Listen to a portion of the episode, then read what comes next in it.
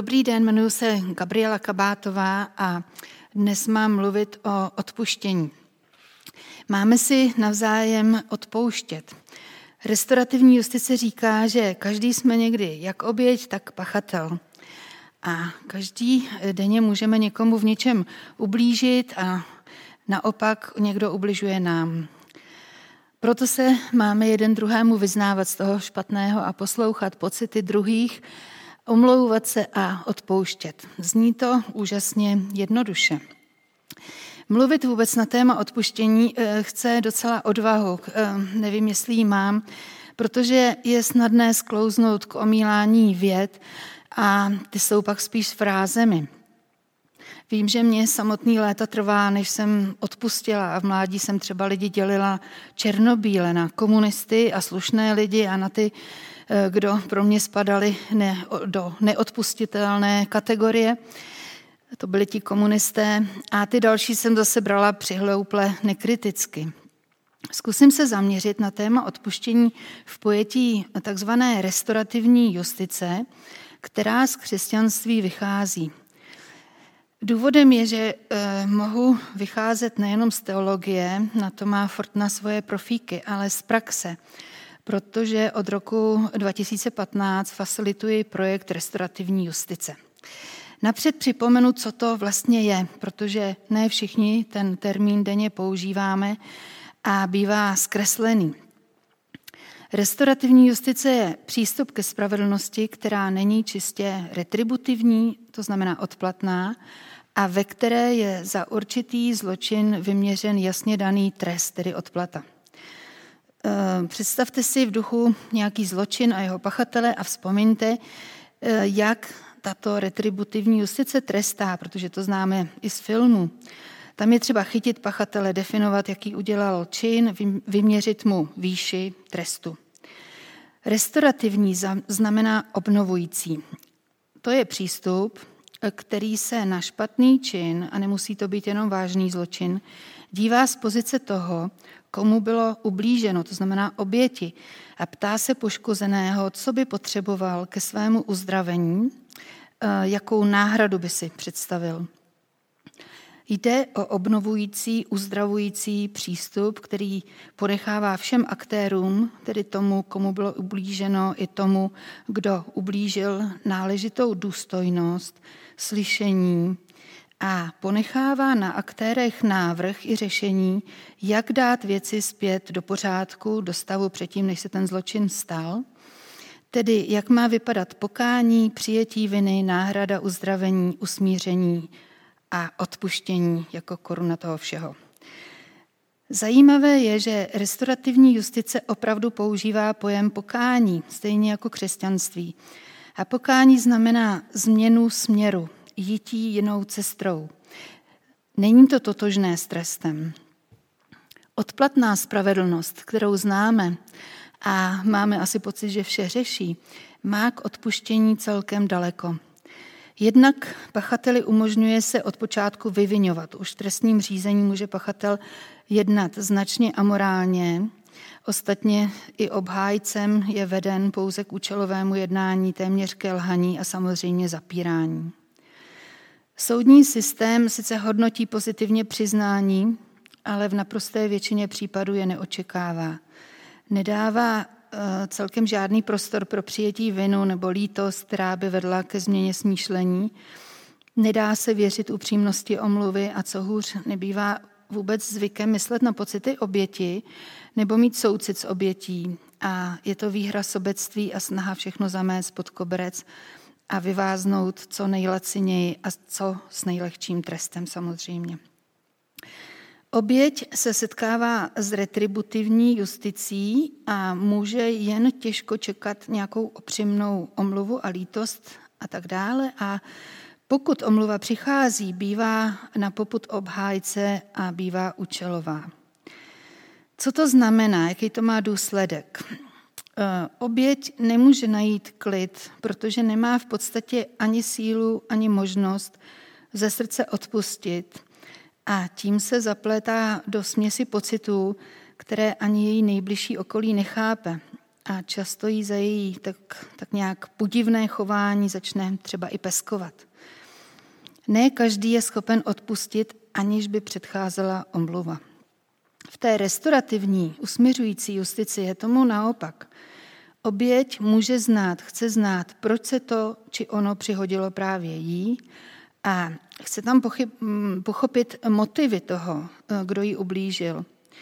Většinou chce slyšet omluvu a ví, že jí spadne ranec eh, ze zad, když odpustí. Odpustí, tedy pustí celou tu věc a je osvobozená ze strachu a taky z nenávisti a pochyb o sobě. Zdá se mi, že jenom svědci mohou, eh, svatí lidé, tím myslím, mohou s pokojem a nadhledem přijímat ponížení ústrky a zranění a s radostí odpouštět, protože jsou schopní milovat nepřátele a vnímají, že jim Bůh tolik odpustil, že nemají právo se na druhé zlobit. Pokud máme odpustit eh, druhým, ale i sobě, je napřed eh, nutný rozlišit, kdo za co může.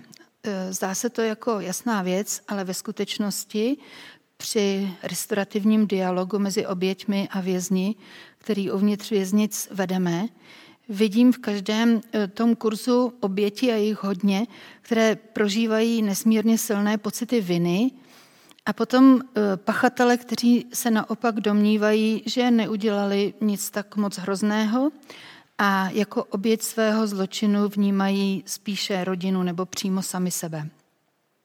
Proto na flipchart píšeme v kurzech, na kterých se, kterých se účastní vždycky šest obětí, šest odsouzených po dobu osmi týdnů, tak tam píšeme velkými písmeny. Oběti nikdy nemohou za to, co se jim přihodilo.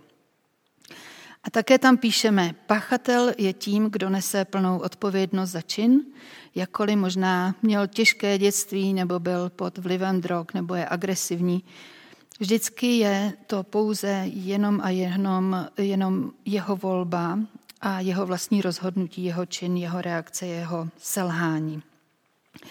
Takže bez vyjasnění, co je čí vina, není odpuštění možné.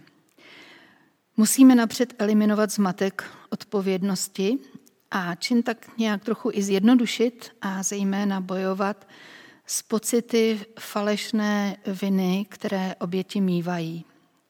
Myslí si, že si za to mohou sami. Určitě, jste, určitě se vám v životě něco, něco stalo a řekli jste si, tak to se může stát jenom mně, nebo vás v tom nechtěně utvrdí okolí, vyčítá vám, že se vám něco děje a vy si začnete připadat divní. Proč mě už ve škole šikanovali? Proč jsem vždycky všechno odnesla já? Asi už jsem prostě taková. Stále se mi opakují podobné situace a někdo mi ubližuje. To bude asi moje vina. Není to tak, není to vaše vina. V každém okamžiku se totiž rozhodujeme pro dobré nebo špatné řešení. A každý příběh vyprávěný obětí nebo pachatelem se musí zúžit na to, že pachatel nese odpovědnost a oběť vinu nenese.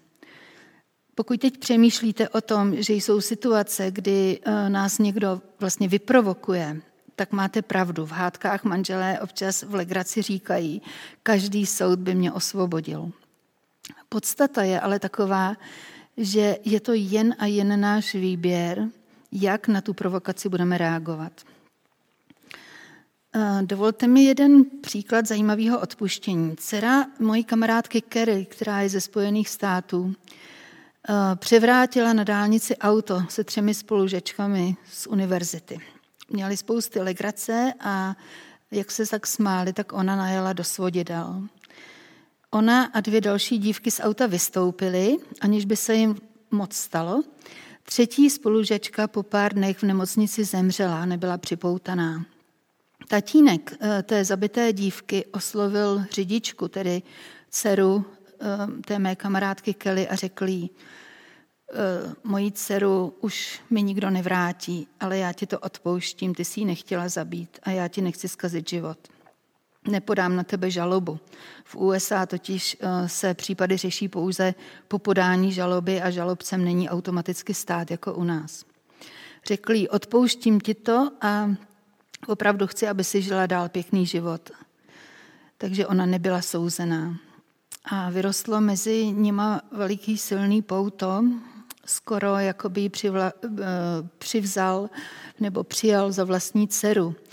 A to pouto postavené na jeho odpuštění, dokonce od okamžitém odpuštění, když se to stalo, protože ti dva spolu seděli před eh, i nemocničním pokojem, když dívka umírala a seděli vedle sebe potom i na pohřbu, tak zachránilo dalšímu člověku život.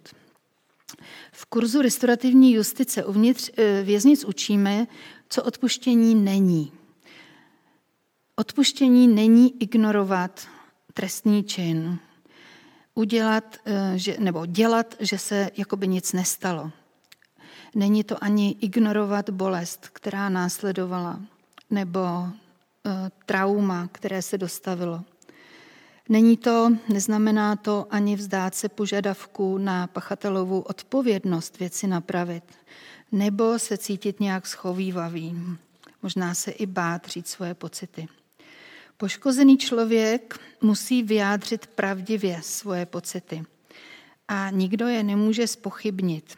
Je to jen a jen jeho trauma, eh, patří mu a je třeba mu naslouchat. Když mluvíme s vězni a říkáme jim, že nikdy a za žádných okolností nemohou o odpuštění žádat a vynucovat si je, je to pro ně překvapivé.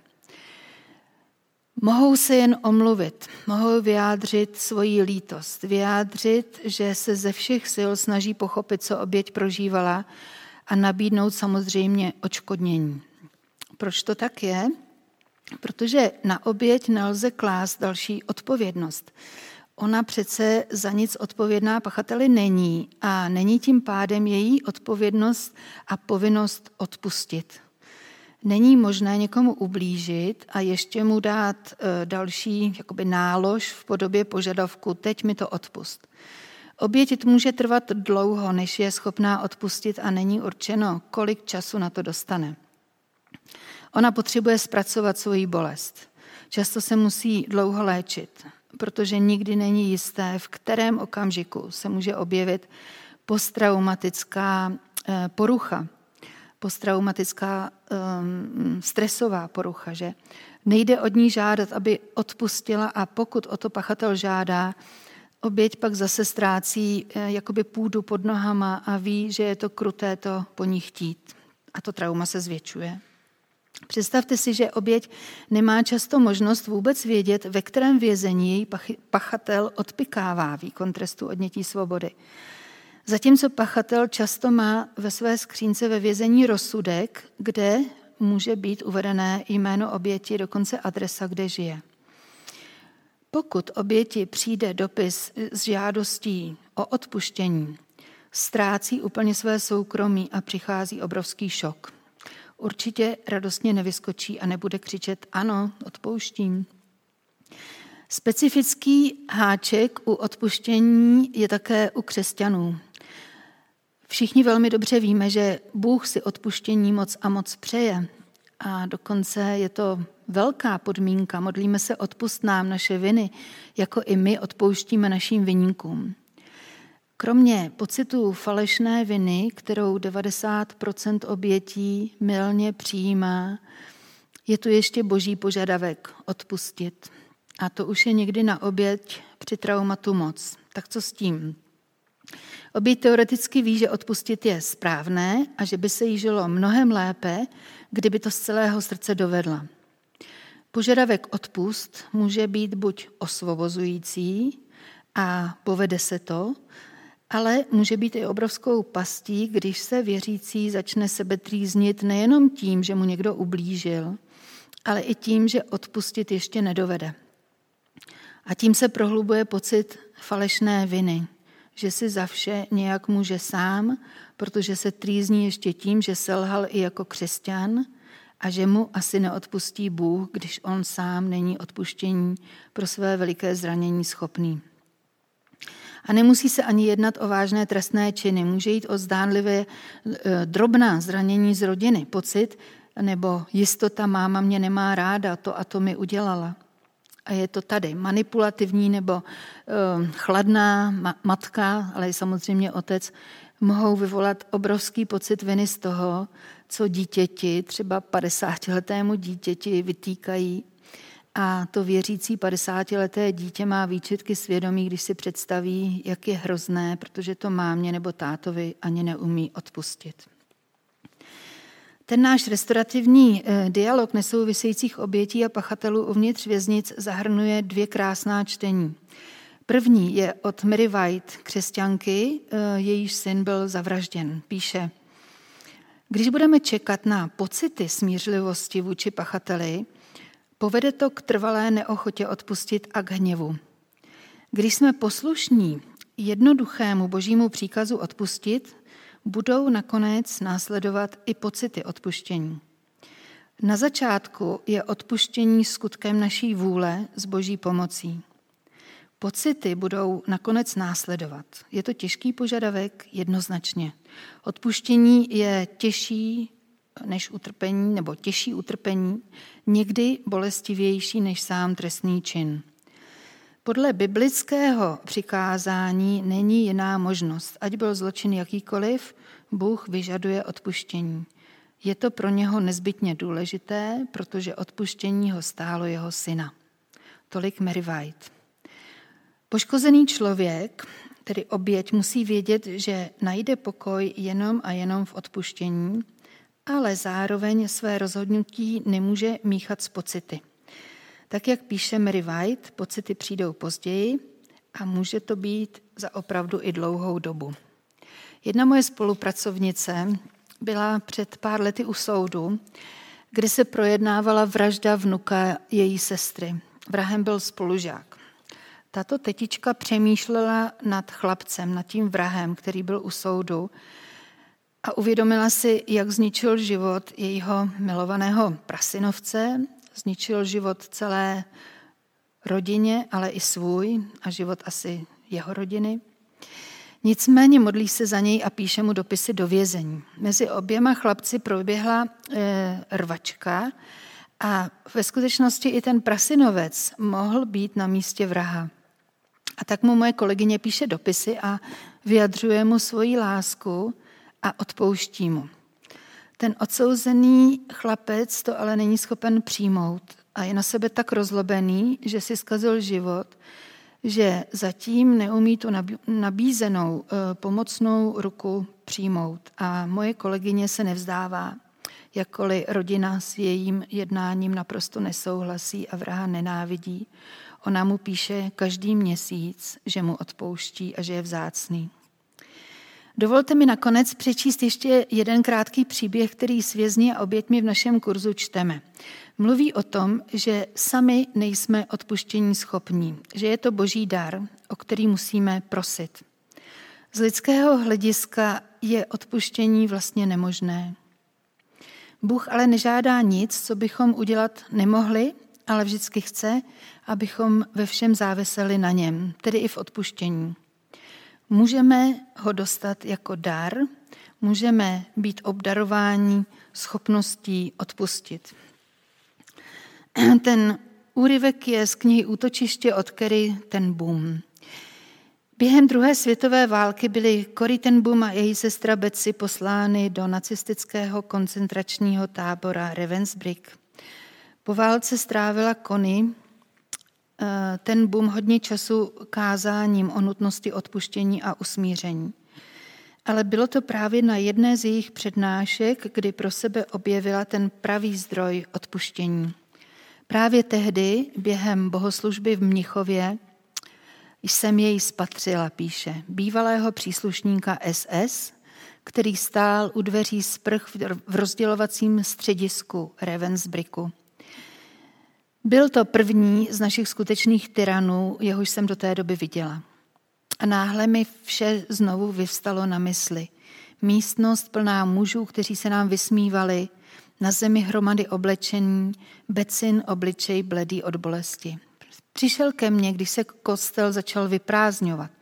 Uklonil se a se zářícím úsměvem na tváři řekl, jsem vám velmi, velmi vděčný za vaše poselství.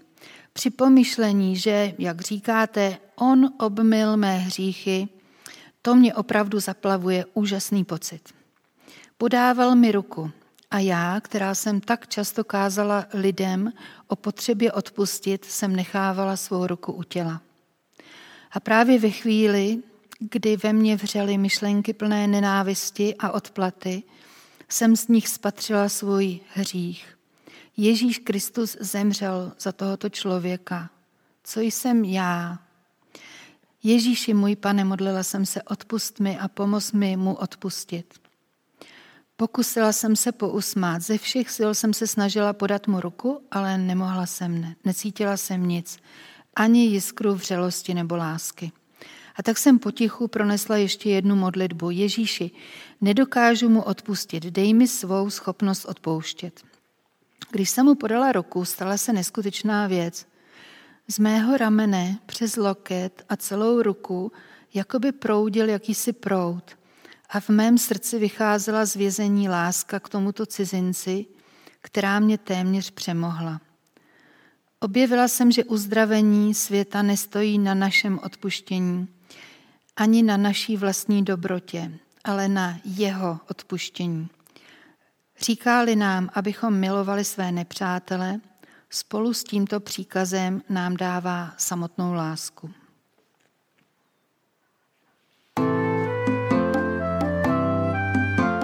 Podcast u Ambonu pro vás připravuje Fortna. Každé pondělí a pátek na Fortna EU a na Spotify.